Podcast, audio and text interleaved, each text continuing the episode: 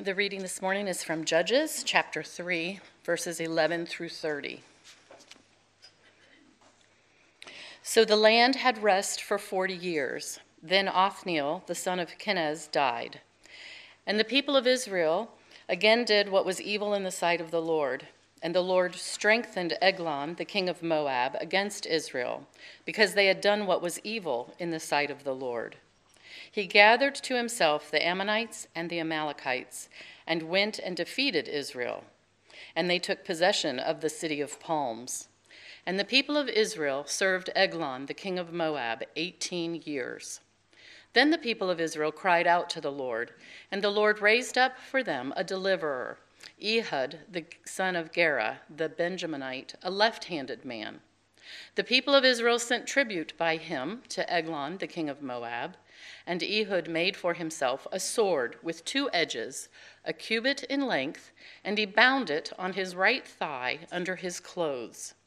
And he presented the tribute to Eglon, king of Moab. Now Eglon was a very fat man. And when Ehud had finished presenting the tribute, he sent away the people who carried the tribute. But he himself turned back at the idols near Gilgal and said, I have a secret message for you, O king. And he commanded silence, and all his attendants went out from his presence. And Ehud came to him as he was sitting alone in his cool roof chamber.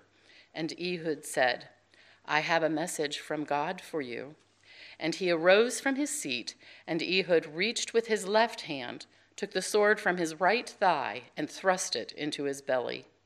And the hilt also went in after the blade, and the fat closed over the blade, for he did not pull the sword out of his belly, and the dung came out. Then Ehud went out into the porch, and closed the doors of the roof chamber behind him, and locked them. When he had gone, the servants came, and when they saw that the doors of the roof chamber were locked, they thought, Surely he is relieving himself in the closet of the cool chamber. And they waited till they were embarrassed. But when he still did not open the doors of the roof chamber, they took the key and opened them, and there lay their Lord dead on the floor. Ehud escaped while they delayed, and he passed by beyond the idols and escaped to Seirah. When he arrived, he sounded the trumpet in the hill country of Ephraim. Then the people of Israel went down with him from the hill country, and he was their leader. And he said to them, Follow after me, for the Lord has given your enemies, the Moabites, into your hand. So they went down after him and seized the fords of the Jordan against the Moabites, and did not allow anyone to pass over. And they killed at that time about 10,000 of the Moabites, all strong, able bodied men. Not a man escaped. So Moab was subdued that day under the hand of Israel and the land had rest for 80 years.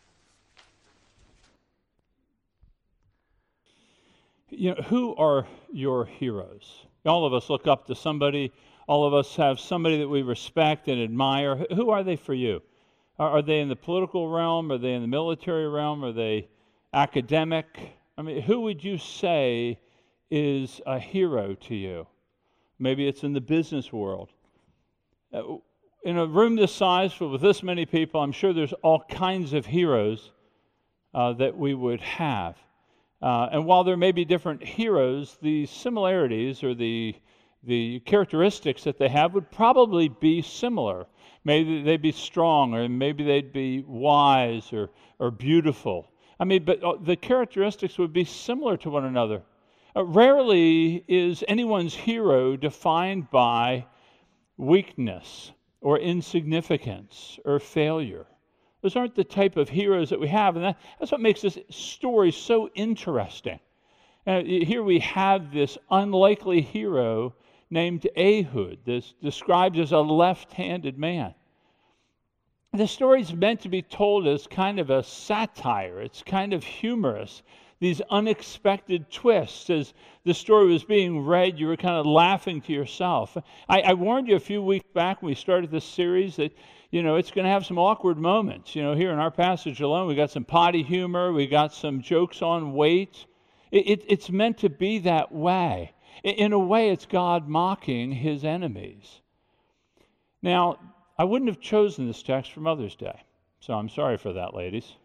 Next week is Deborah, so I should have switched them. Uh, but I think it's good for us today uh, because it reveals to us the very grace of God. And, and here's how I think you're going to see that in the story. You're going to see that God actually, it, it shows us how God saves a people in affliction. How God saves a people, how He redeems a people. Uh, let me let me show show you how. You know, last week we looked at these stages of apostasy. You know that when you forget about God's compassion and God's holiness and God's graciousness, you forget about God's merciful judgment, then that, that's what moves you into apostasy. It, it moves you to wander away from the Lord. Well, our passage today shows us how to return to the Lord. The passage is showing how God redeems, how He restores, how He reclaims those who have wandered away. Now, all of us are subject to this.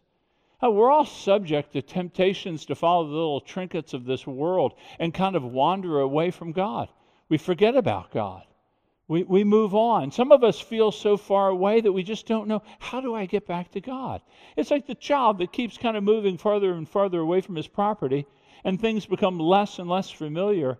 And then all of a sudden, before he knows it, he doesn't know how to get back home. This passage, following last week, is to show us this is how God brings us home. This is how God redeems, reclaims, and restores us. There's four ways he does it, just like there are four ways of stepping into apostasy. So now there are four ways of finding home again. That would be understanding that God brings discipline to us, He brings trials into our life to wake us up. Secondly, that He hears our cries, even the cries of those people who perhaps have mixed motivations. Uh, then, thirdly, God delivers us. God will bring a Savior to bear.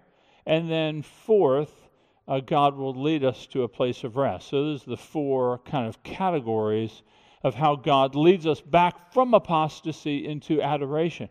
So, first, God disciplines us with trials to wake us up. Now, I don't mean to draw a one to one relationship that every trial you have is related to every sin that you may commit. I, am giving you a principle here. Uh, that God will use discipline because He's a gracious and a jealous God he will use discipline in the life of his children, just like the mothers here know.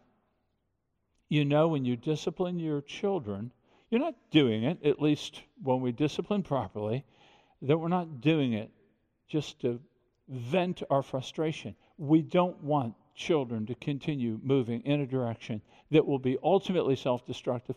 And so you move with discipline. It's born out of love. And this is what we see with God. Look with me at 11 to 14. He says, So the land had rest for 40 years. Then Othniel, the son of Kenaz, died, and the people of Israel again did what was evil in the sight of the Lord. And the Lord strengthened Eglon, the king of Moab, against Israel, because they had done what was evil in the sight of the Lord. He gathered to himself the, Amorite, the Ammonites and the Amalekites and went and defeated Israel. And they took possession of the city of palms, and the people of Israel served Eglon the king of Moab for 18 years. There's a lot tucked in here right now. Uh, that, that God is, notice how after Othniel died, that people began to wander into idolatry. It really does remind us, just as a throwaway, that leadership is important. Good, godly leadership is important. After each judge dies, as we've seen in the book, and as we will see in the book of Judges, that the people begin to wander. And that's what happened here. Othniel is a good judge. He's the first judge. We're not going to cover him. We're jumping to Ehud because there's little detail about his, his reign. Um, but after he dies, the people begin to do, and it says again, what was evil in the sight of the Lord. There's this pattern that's beginning that we keep finding our way back into trouble. Now, what is this evil that they began to do again? Well, we learned back in chapter 2, and we see in chapter 3, verse 7, that the evil that they began to do was that they began to forget God and to pursue Baals and Ashtaroths. They moved from believing and walking before God and they moved to again pursuing idolatry. Now, when I say they forgot God, I don't mean to say that they somehow lost all their cognitive memory of the characteristics of God.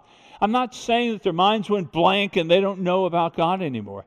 Uh, in, in Scripture, forgetting God is where your mind may think one thing, but your life displays another thing. In other words, you may hold to the truths of the Scriptures, but then your life isn't being governed or controlled or directed by it. So, in other words, what you believe is not really in accordance with how you behave. And the farther that gap becomes and grows, this would indicate that you're forgetting God. It's not that you don't know about Him, but you don't know Him. It's like the man who knows how to get in shape. You got to exercise and eat right. But he doesn't run and he just wants to eat donuts every day. You know, he believes that he's going to get in shape this way, but he doesn't do anything about it. And, and what we say is, you really have forgotten what it all means. You may cognitively understand, but you don't really know. You don't know at all. Now, notice that they forgot about God. And then it says, and they pursued Baals. It's always that way. You don't forget about God in a vacuum. Okay, I don't believe in anything now. Everybody either pursues God or pursues whatever's before them. We're all worshipers. We all long for, are passionate about something. And if it's not going to be God, it's going to be the shiny trinkets that we have in this land.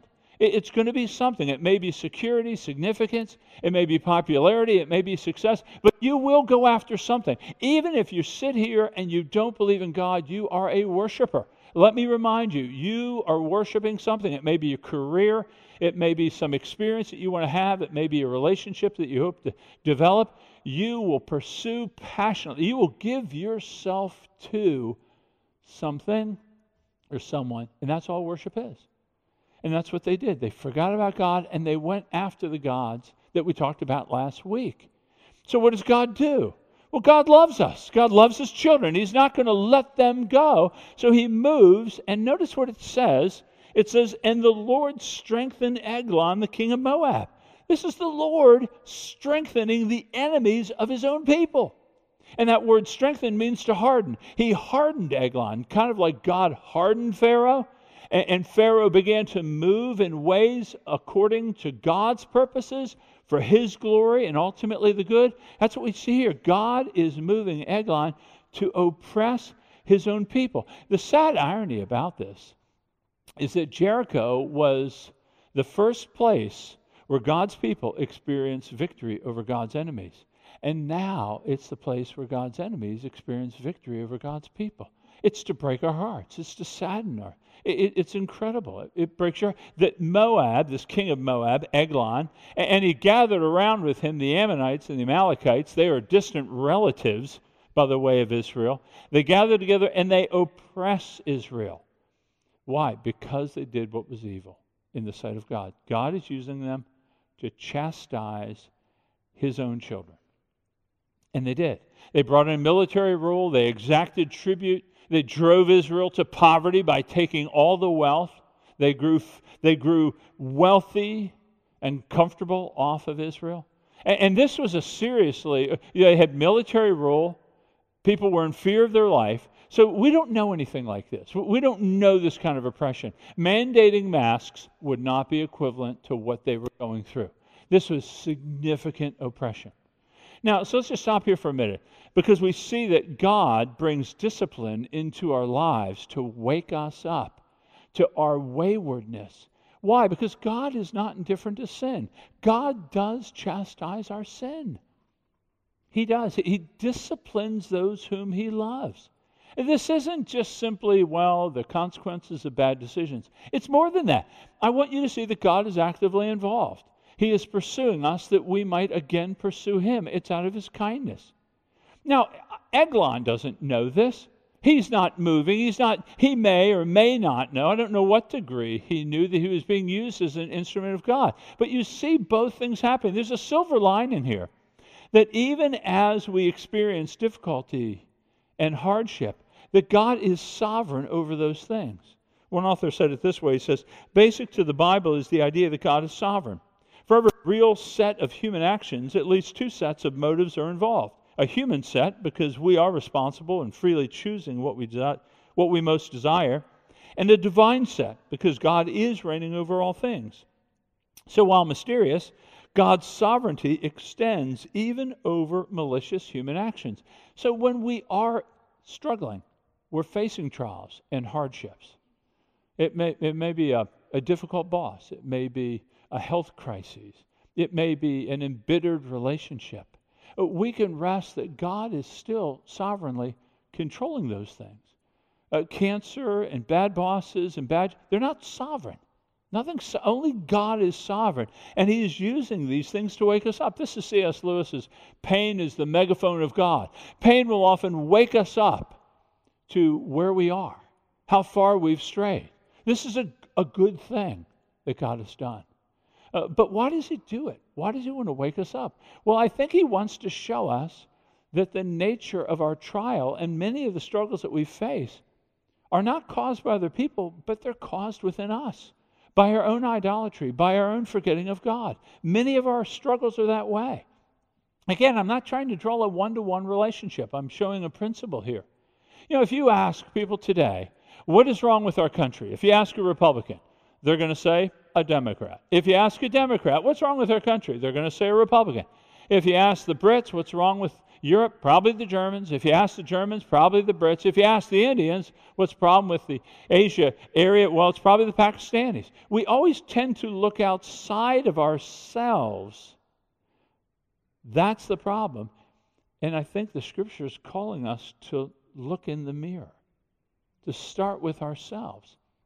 When you are struggling and having difficulty, that we want to just take a minute and say, God, where are my allegiances? Where I, uh, you know, where am I with you? You know, I, I mentioned last week about kind of looking under the hood. Uh, times of trouble and difficulty can be very instructive for us if we take a moment and take stock of life and ask ourselves, what am I loving right now? What am I pursuing? A- am I causing my own struggles by the idolatries? Am I enslaving myself in things? Just for maybe maybe it's for satisfaction, Maybe it's for security, but my pursuit, my giving of myself to these things is causing. And God is using that to cause me to have hardship and difficulty. Now, this is sometimes hard to do. It's hard to see our blind spots. So, if you have the courage, I would ask you to invite perhaps a friend, a spouse who knows you, and says, What do you see in me that I'm most passionate about? What do you see in me that I'm most fearful about? What do you see me giving myself to in large measure? And ask them. It may be a good identifier of some of the idolatries or some of the, the pursuits that you have that are leading you away from God. Remember, God's chastising hand is to lead us back to Himself. Now, it takes a measure of faith to believe that.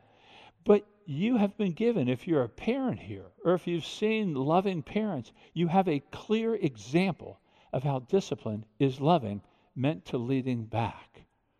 So that's the first thing we see is that God will will chastise. He'll bring trials and hardships to wake us up. But notice what happens next. The next step of moving back towards God, we've wandered away, we're moving back towards God, would be that we begin to cry out in the stress. Look with me at 15 he says, uh, Then the people of Israel cried out to the Lord. They cried out to the Lord. Now, uh, what's this mean? Well, it means they're suffering. Uh, are they crying out with a genuine repentance? Probably not. I, I don't know. The track record of these people in Judges is that it's not a genuine repentance. They're probably just suffering from the oppression that their own sins caused, and they're crying out to God. And yet you find God listening to them. I mean, doesn't that amaze you? I mean, when you when a person comes to you repeatedly over something they've done wrong, you kind of have enough of it. You know, hey, change first and then come back. But God is seen as still listening to his people. That's what, that's what a loving mother or father does. They, they listen. Even though they're suffering under the weight of their own decisions, they listen, and God listens. So when you're in distress, let's say you do take inventory of your life and you do identify certain areas of loves that have been destructive to you, that you've fallen into various forms of enslavement, whether it be with food or with alcohol or pornography.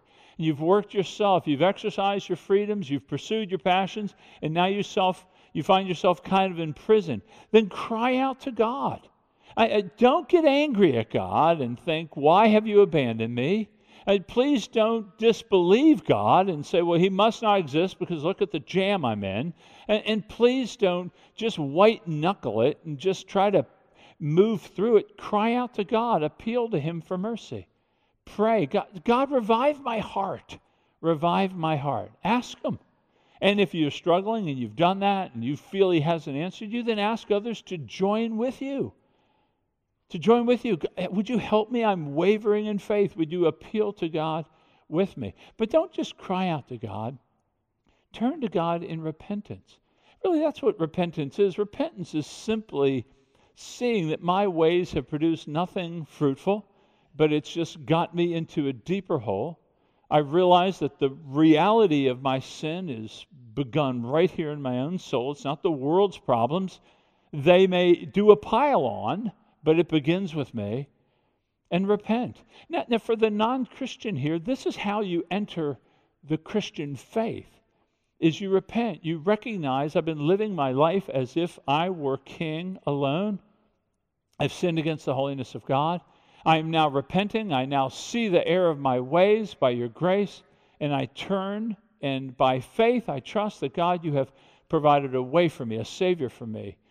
And believing upon Jesus Christ, reconciling you to the Father. That's how we enter the Christian faith. That's what the Christian faith is about. It is about repentance and being reconciled. An author said it this way He says, People who want a religion to merely affirm them will find Christianity disappointing. Christianity is about repentance. Christianity is a religion for sinners. We hear other religions say what you must do to make things right. Well, Christianity reminds us that though we are made in the image of God, Repentance is how we're reconciled. Repentance is how we return to God, return by faith with joy in God. Now, if you're a Christian here and you're in the midst of struggle, you're, you're having trouble, and you're crying out to God, you don't have to repent. You've already repented, you've already trusted in God, but confess your sins. Come clean with God, declare to Him, and I would encourage, declare to others with whom you know and are close to where you're struggling. Confess to Him and ask God to revive your soul. You know, interesting prayer in Psalm 85. The psalmist prays this way. He says, Restore us again, O God of our salvation, and put away your indignation towards us. In other words, they're under the oppression, they're under the chastisement of God. And he's saying, God, restore my soul, redeem me. He says, Will you be angry with us forever? Will you prolong your anger to all generations? That's the way it feels, opposing God. Will you not revive us again? that your people may rejoice in you. Show us your steadfast love, O Lord, and grant to us your salvation. When you're in the midst of struggle and you have identified areas and pockets of idolatry, this is what I've pursued, this is the jam I'm in right now, then, then cry out to God. Thank God, trust Him that He can use the circumstances, the difficult ones of your life, to refine and revive and restore and redeem you. So it's the first two steps as we we see that the, the Lord chastises, He disciplines, and the Lord listens to us when we cry out. Well, notice when they cry out, then they do experience deliverance. Look with me back at 315. In 315, he says, Then the people of Israel cried out to the Lord, and the Lord raised up for them a deliverer, Ehud, the son of Gera, the Benjamite, a left handed man. Now, this is where the story gets a little saucy, let's just say. We, we have, they're crying out to God. Again, I don't know that they fully are understanding the beauty of God and the depth of their sin, but they cry out to God. They're under oppression. And so God has heard their cries, and like the gracious God that He is, He responds with a deliverer. It says, God raised up a deliverer, Ehud. That word for deliverer, Savior. God raises up a Savior to save him. Now, the only thing we learn about Ehud is he's a left handed man. Out of all the descriptors that we could have given about somebody, he's a left handed man. And the irony, just one of the many ironies in this passage, he, of course, is a son of Benjamin or Benjamite, which means a son of a right hand. The son of my right hand is left handed. You can figure that one out later. But, but he's left handed. Now, why left handed? It's really a key part of the text. Now, when you think of Scripture, you generally hear about the right hand. You know, God saying, Pleasures at my right hand. He says to the Son, Sit at my right hand. He says, I swear by my right hand. You know, in Scripture, the right hand is a place of prominence and power and position. It is even in our day. Left handedness is seen as more of an oddity. In fact, when I was kind of preparing the sermon, I, um, I stuck my head on my office and I asked Mary, Mary Canode, you know, our administrative assistant, and I said, um, Can you just Google just a couple interesting facts about being right versus left handed? And before the sentence was formed, it dawns on me Mary's left handed. So she comes out like a bolt of lightning and says, I don't need to Google that.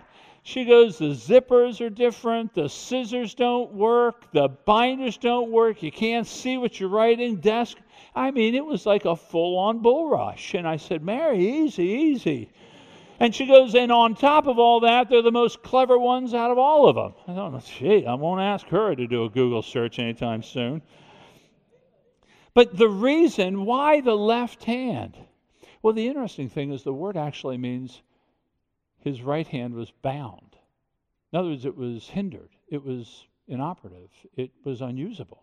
Maybe it was diseased, maybe it was paralyzed, maybe it was just deformed. But he didn't have a functioning right hand.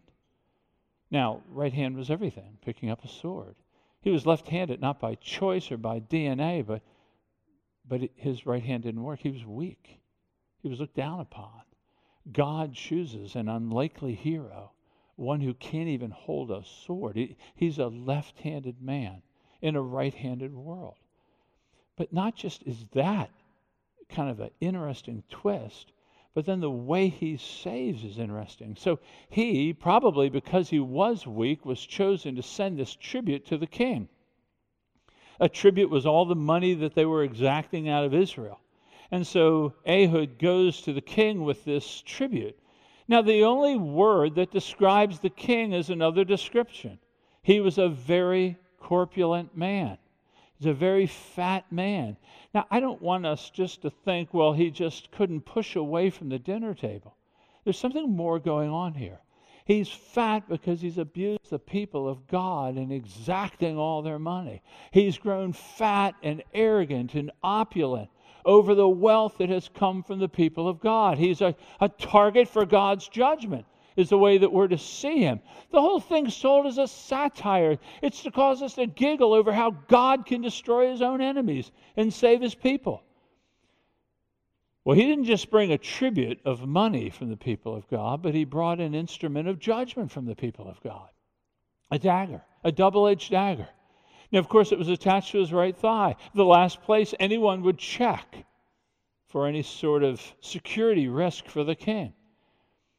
The tension is that when he goes to the king and pays a tribute, they're then sent away. He must not have had an opportunity to then strike at the king. So he thinks, I have a secret message for the king, he says, so as to get an audience with the king so that he can do the work that God has raised him up to do.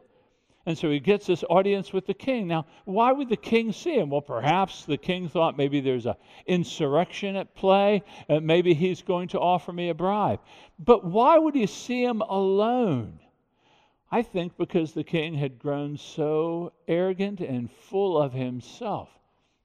He looks at Ehud. He can do nothing to me. He doesn't even have a right hand that functions. He's a weak man and he is in his weakness i'm not even threatened. This is how we often i think approach life. You know we size things up as to strength and weaknesses and we often undervalue the strength of a weakness. That's what we do. And so he says when the attendants are dismissed he says i have a word from god. That's what the hebrew word means a message. I have a word from god for you and so this large man, who probably struggled to get out of his chair, comes towards Ehud with the bigger part of his girth before him. Ehud with his left hand, that weakness of Ehud, and he plunges this dagger into the belly of this king. Now, the dagger probably did not have a cross piece. It wasn't like a handle with a cross piece. It's probably just a handle. It says it goes into his belly and Again, the irony is the fat closes behind it. And then it says that bile comes out. Well, not actually bile, I'm trying to be discreet, but what did come out and its corresponding odor caused the attendants to think he was in the bathroom, which gave time for Ehud to escape. And notice it says he goes by the idols. He goes by that which caused the idolatry of Israel, which caused the oppression of it.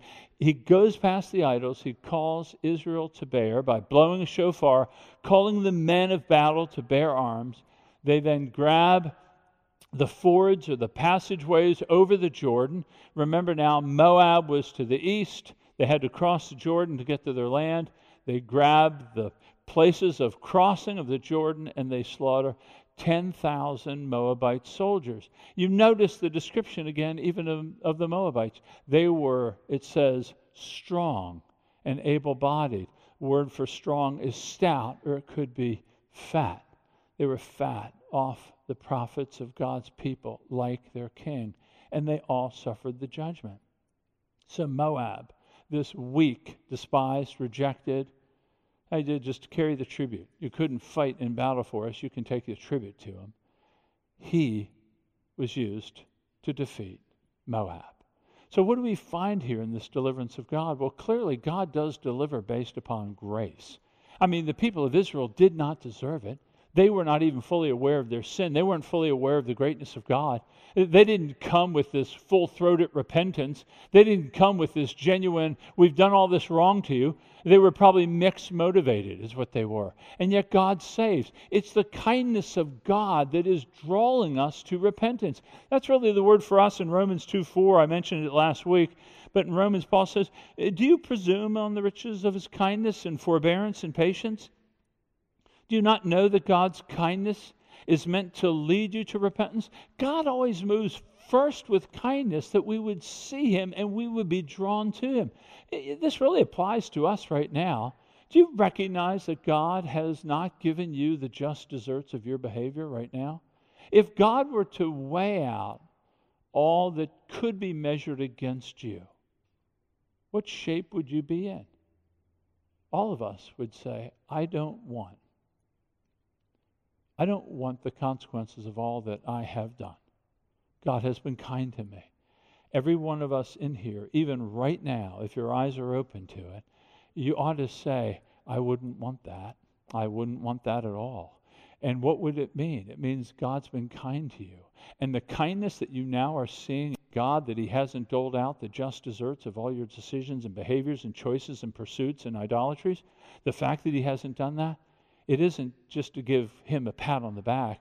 It's he's displaying kindness to you that you would come to him in repentance. And I would ask you, even if you're here today and you're not a Christian, don't neglect the mercy of God. Do not fail to repent and go to him and recognize he's not some old man on a throne. He's a kind creator who has made you for himself. We have wandered far from him, and he's drawing us back by a display of his kindness. Don't neglect the mercy of God we see the grace of God. Even those of you who think you're so far away and you just could not go back to Him, He knows your filth greater than you. And He has reserved so that you would see His kindness and His patience and His forbearance with you, that you would come and repent and be reconciled. That's the kindness of God in salvation. Also, you see that God delivers in weakness. He chooses Ehud of all people this deformed messenger. He uses him to accomplish this great work. But we're going to see it in Deborah, her weakness. You're going to see it in Gideon. You're going to see it in Jephthah. You're going to see it in, in Samson. All these judges are weak. God uses unsuitable men and women to accomplish his purposes. I mean, no headhunter would have chosen the 12 apostles to do what they did. I mean, maybe they would have chosen Judas. That's who they would have chosen. They wouldn't have chosen anyone else. God chooses the weak to do his bidding. I mean, we don't do that. That's not the way, you know. So, as kids, we used to play football and baseball in the street all the time. And of course, we'd all 10 or 12 or 14 of us would be out there. And the two oldest and best players, they'd always become two captains. And then the captains would choose who they wanted on their team. It was always horrible. It was a moment of great anxiety that, that the girl next door wouldn't be chosen before you, or you wouldn't go last. But how did they choose? They didn't choose who's the weakest among you, who can't play. No, they choose the best, the strongest, the prettiest, the most effective. That's who gets chosen in that world, not God. God chooses the weak. It's incredible. I mean, how many times have you said, I can't do that? You've been asked to do something in ministry. You've been asked to do something. I can't do that. That's not my gifting. I'm not wired. Uh, the way you assess yourself is you look at yourself only by strengths. If you have the strengths to be able to do something, then you might have the courage to do it. You don't look at yourself by deficit. God may actually be choosing you because of your deficits. Have you thought about that? That's what we find in 1 Corinthians chapter 1. He says, Consider your calling, brothers. Not many of you were wise according to worldly standards. Not many of you were powerful. Not many of you were of noble birth. God chose what was foolish in the world to shame the wise. God has a plan. He chose the weak to shame the strong. That's what we see right here. He chooses the weak. If you feel weak, you might actually just be the right person. Hudson Taylor, the great missionary to China, said, He chose me because of my weakness. Great missionary to China. I had a teacher in seminary who says, God doesn't call the fit, He fits those whom He calls. God's not looking at the gifts alone or your strengths alone. And if you have them, He gave them to you. So it's not that He doesn't know it. He wants to use our weaknesses to shame the strong. That's why Paul says at the end of Second Corinthians, he says, he speaks about the thorn in his flesh and how it weakened him, and he prayed for it to be to be delivered from it, and God said no. And so then Paul, you know, it's interesting. Paul takes his experience and he understands it theologically. He says, uh, God says no, and he says, Three times I pleaded with the Lord about this, that he should leave me, that it should leave me, that is the thorn. But he said to me, My grace is sufficient for you, for my power is made perfect in weakness, not strength. In other words, Christ, Christ's grace has a beautiful platform through weakness, not through your own strengths. He said so. Therefore, I will boast all the more gladly about my weaknesses, so that Christ, that the power of Christ may rest upon me. We run from our weaknesses. We hide our weaknesses. We cover our weaknesses. And yet, here it seems to be a critical criteria in how God uses us. Can I, can I shape and change the way you think about your weaknesses? Can maybe next time you, you are asked to do something that you may feel weak and then say, Yeah, by Christ's power, I'm happy to help. Yeah, by God's grace, I'd be happy to help. I don't know what I'm doing, but I'm going to walk by faith that God will give me what I need to do uh, for what you've asked me to do. It's incredible, freeing, it's liberating, really, that your weaknesses might be an asset. Go figure. God's very counterintuitive that way. And that's the third thing we see about his salvation. His deliverance is often in counterintuitive ways. I mean, some of you may have been a little bit skittish. Maybe your moral sensibilities were per, perhaps offended at God using guile or deception or assassin. Many of us struggle this way. I do want you to see that, that Ehud is not moving on some personal revenge, he's not moving on some unofficial coup. It says God raised him up and it says, God delivered the Moabites into their hands. God is using Ehud as an agent of divine judgment upon a wicked king. Now, if our moral sensibilities have been raised, we think, we say, well, you know, my theology doesn't afford a God like that. I would just encourage you to just take one step back from that. I think we've tended to domesticate God and so we kind of set up a box through which he can work. And when he's outside that box, then you know what? I'm not sure about this, God. May I just call for humility and call for you to recognize that God does things in ways beyond our tracing out, beyond our full understanding. I'm not trying to give, I'm just simply trying to give God a big berth here that he does things in a way that we won't understand. And we know that if you've lived more than 25 years, you know that things that you didn't understand, you now understand and you're thankful for it. But you didn't understand it at the time. And God will be doing things that we will at one point understand, but not now. But here's what it shows about God uh, God is not to be trifled with. You know, Dorothy Sayers was a great English essayist. She was a contemporary of C.S. Lewis. And she writes these words she says, we may call that doctrine, speaking about the doctrine of God, she said, we may call it exhilarating or we may call it devastating. But if we call it dull, then words have no meaning at all. God is not dull And the way God works is not dull. It may be devastating, it may be exhilarating, but it will never be dull. He works outside of our paradigms. So we see here these three kind of steps back towards from wandering and moving back to worship. That is, that God chastises us. And secondly, we see that, uh, that God hears our cries as we cry to Him. I'm imploring you to cry out to Him. And then He delivers us in gracious ways. Look at the last thing that leads us back. God, it says, leads us back to a rest. A rest. Look with me at verse 30. In verse 30, it says, So Moab was subdued that day under the hand of Israel and the land had rest for 80 years. Now it's interesting here. Uh, the land had rest. In other words, they had peace. They had shalom. They had a sense of fullness. They worshiped God. Their culture was redeemed. They pushed the idols out. They began to walk as they ought to walk. It was, I imagine, a sweet time. It was probably a foretaste of what God had ultimately prepared for them. Why do I say that? Because it was only 80 years. The rest they got was temporal, it wasn't permanent. And the judges they had were flawed, they weren't perfect. So, all of Judges is looking for, remember now, the land had rest. That's a huge theme in Hebrews. The rest that God has for his people a shalom, a peace, to be reconciled to God, to be reconciled to one another, to enjoy harmony in fullness of life. That's what he intends for us. They had that, but for only 80 years. And then we're back at it again. And that's what we'll see. But it's all of these judges. You're going to keep finding yourself leaning to want a different type of judge to come. A judge like us, but not. And the whole thing points, as I would argue, the whole Old Testament points to Jesus Christ.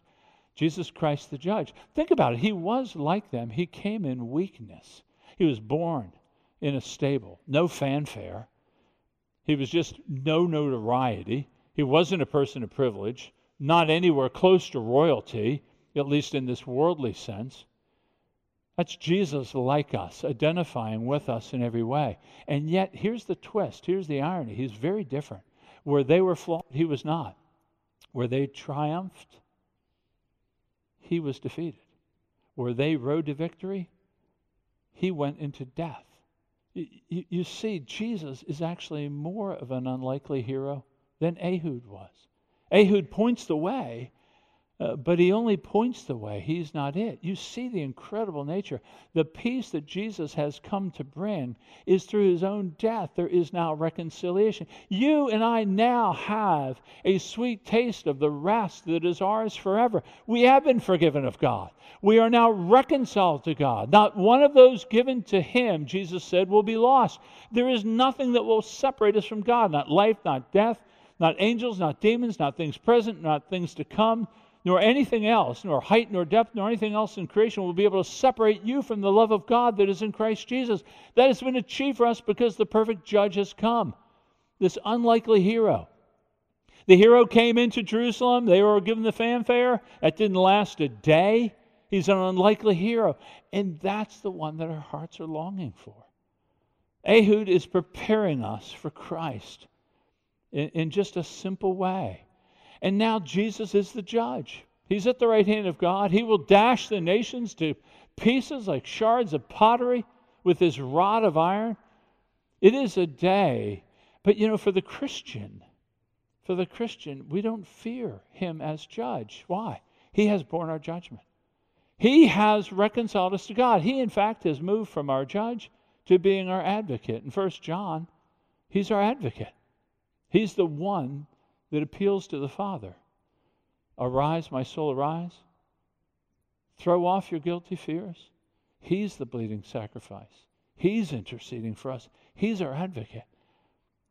This is the day to, to kneel before Christ, to give your lives to Him. Because He will come back as a judge. The sword of judgment will come out of His mouth on the final day. It's a day to it's a day to reconcile in your mind where do you stand with this Jesus? He stands as a judge or does he stand as an advocate? That's for you to consider. It's a huge decision. You have no greater decision than that. But we do see that he's an unlikely hero, and he is a great hero. He is a sweet hero, a gracious hero. and he is a successful hero. We will need no further heroes. He is our hero. Let's take a moment now and ask God, perhaps for, for comfort from these words, or perhaps for conviction. Now pray for us in just a moment.